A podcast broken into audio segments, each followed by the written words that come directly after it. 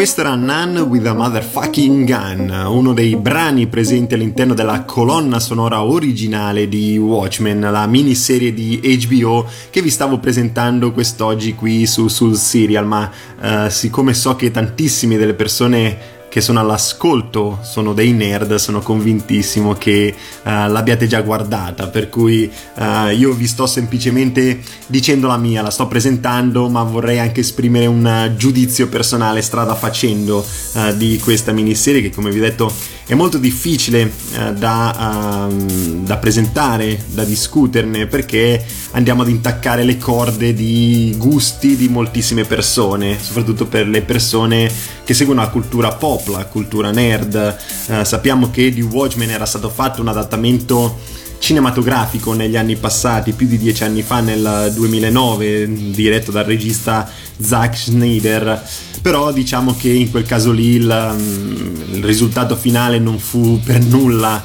um, ottimo, fu un, un risultato un po' né carne né pesce. Qualcuno aveva apprezzato mh, diciamo le atmosfere che c'erano all'interno di quel film però fu proprio una ricostruzione un adattamento dell'opera di Alan Moore e di Dave Gibson. In questo caso invece come vi dicevo in precedenza, Lindelof aveva deciso di parlare subito in maniera diretta uh, verso i fan e parlò in maniera chiara dicendo che uh, mentre l'opera fumetti si poteva considerare come vecchio testamento, uh, per um, l'adattamento televisivo si doveva parlare di nuovo testamento, una sorta di sequel, anche se di seguito eh, non si può parlare perché è un'opera del tutto originale questa miniserie con grandissimi spunti chiaramente all'opera di Alan Moore e Dave Gibson. La critica ha sin da subito appoggiato questa scelta e devo dire anche io eh, dopo il film appunto del 2009 era troppo alto il rischio di scontrarsi contro quel mostro sacro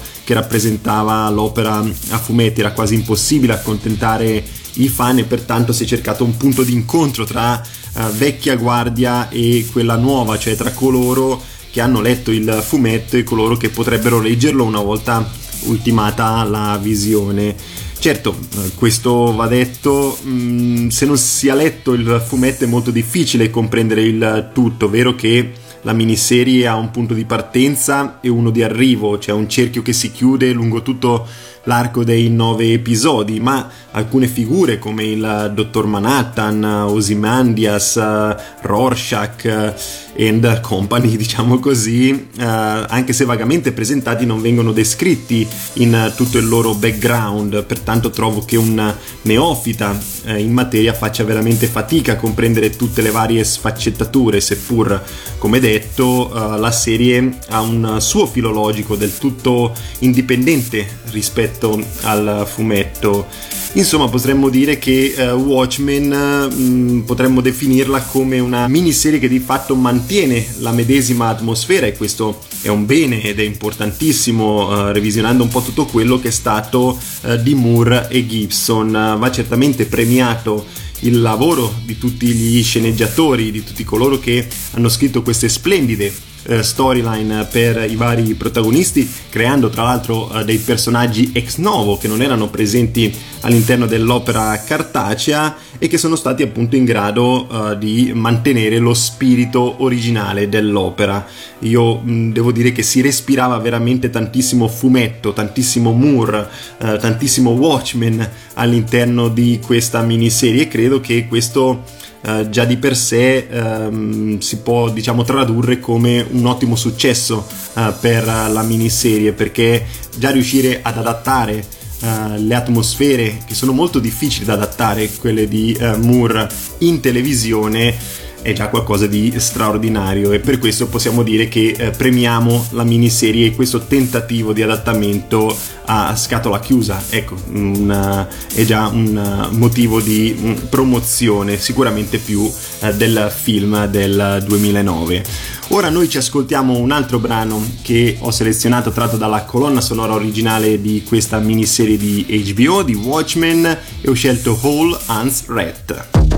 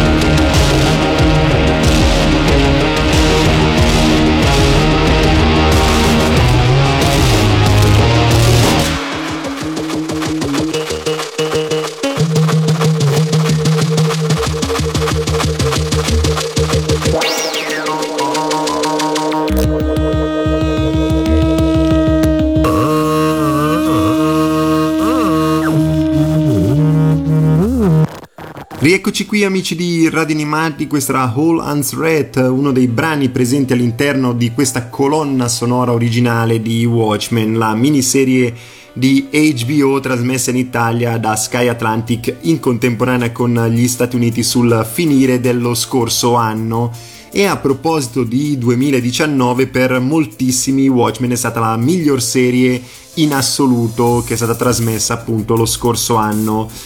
personalmente parlando, ne abbiamo parlato anche qui su, sul serial, le ho preferito un'altra miniserie di HBO, ossia Chernobyl, ma questo perché io amo le serie tratte da fatti realmente accaduti e Chernobyl è stata in assoluto uh, fantastica. E parlando anche di supereroi e qui entriamo in The Gustibus Mode e sui gusti non si può obiettare e non si può criticare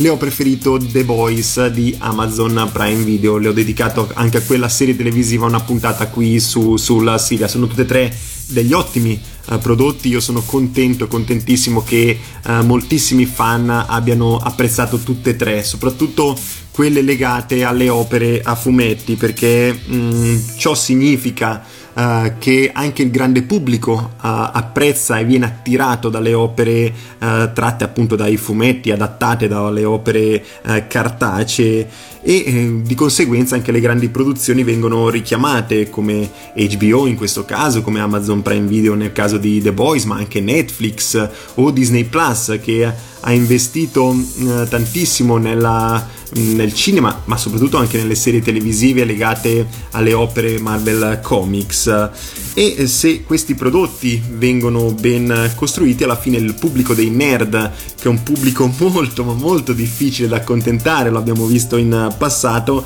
alla fine premierà lo sforzo. Uh, e Watchmen, da questo punto di vista, possiamo dire che è una serie con tantissima mitologia del genere, quello fumettistico, e per questi appassionati c'è pane da mettere sotto i denti praticamente ad ogni scena, dalle atmosfere cupe, dark, uh, condite dalla potentissima colonna sonora scritta appositamente per questa miniserie, a tutte le varie scelte stilistiche della produzione che a volte hanno trasformato la miniserie in un vero e proprio fumetto, un fumetto in bianco e nero, addirittura con una puntata dedicata al bianco e nero, andando indietro nel passato, ma anche a colori, eh, perché sono apparse sulla scena eh, in diversi casi queste scritte tridimensionali che presentavano l'episodio, abbiamo visto degli ottimi costumi di scena per i vari supereroi, personaggi molto ricchi di caratterizzazione, avvincenti nelle loro storyline e il tutto in una trama dove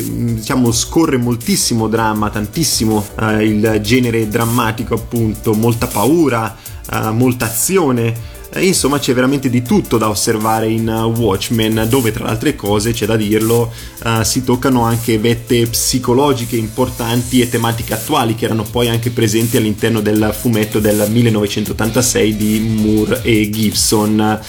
Quindi tra l'odio e la diffidenza eh, cercano di aprirsi diverse storyline dei protagonisti che si troveranno poi al centro di un intricato sistema di vicende sia del passato eh, che del presente. Strada facendo finiremo immersi anche noi ehm, in un vero e proprio turbinio di colpi di scena. In sostanza nella sua chiamiamola pazzia o estro, uh, Lindelof è riuscito a compiere il miracolo di mantenere alta l'attenzione su tutti i nove episodi presenti all'interno di questa miniserie, tra i quali uh, per assurdo ho preferito su tutti il primo, il primissimo, perché era l'episodio della verità era l'episodio dove si può capire tutto delle intenzioni della produzione ed è stato per me folgorante, uh, ricco di mitologia, ricco di pathos, ricco di quell'azione uh, che volevo vedere, appunto condito uh, da una colonna sonora che richiamava veramente il fumetto, sembrava di sfogliare pagine e non di guardare televisione. Devo veramente fare un grandissimo applauso a Lindelof e a HBO proprio per la trasposizione, per questo adattamento delle volontà di Moore e Gibson in televisione. Non, non credevo che ci sarebbero riusciti, anche uh, quando fu presentata la serie televisiva, proprio il primissimo annuncio, io ero rimasto esterefatto. Mi sono proprio detto, oh mio dio, cosa stanno facendo? proprio perché avevo paura. Poi strada facendo, ascoltando le varie dichiarazioni, leggendo le varie notizie, le varie scelte di casting, pian pianino mi sono adeguato che prima o poi avrei dovuto guardarlo e dopo averlo visto uh, ne sono veramente rimasto folgorato. Come dicevo prima, un grandissimo applauso, straordinari. Ora ci ascoltiamo un altro brano originale presente all'interno di uh, Watchmen di questa miniserie di HBO e ho scelto Objects in Mirror con sottotitolo Are Closer Than They Appear.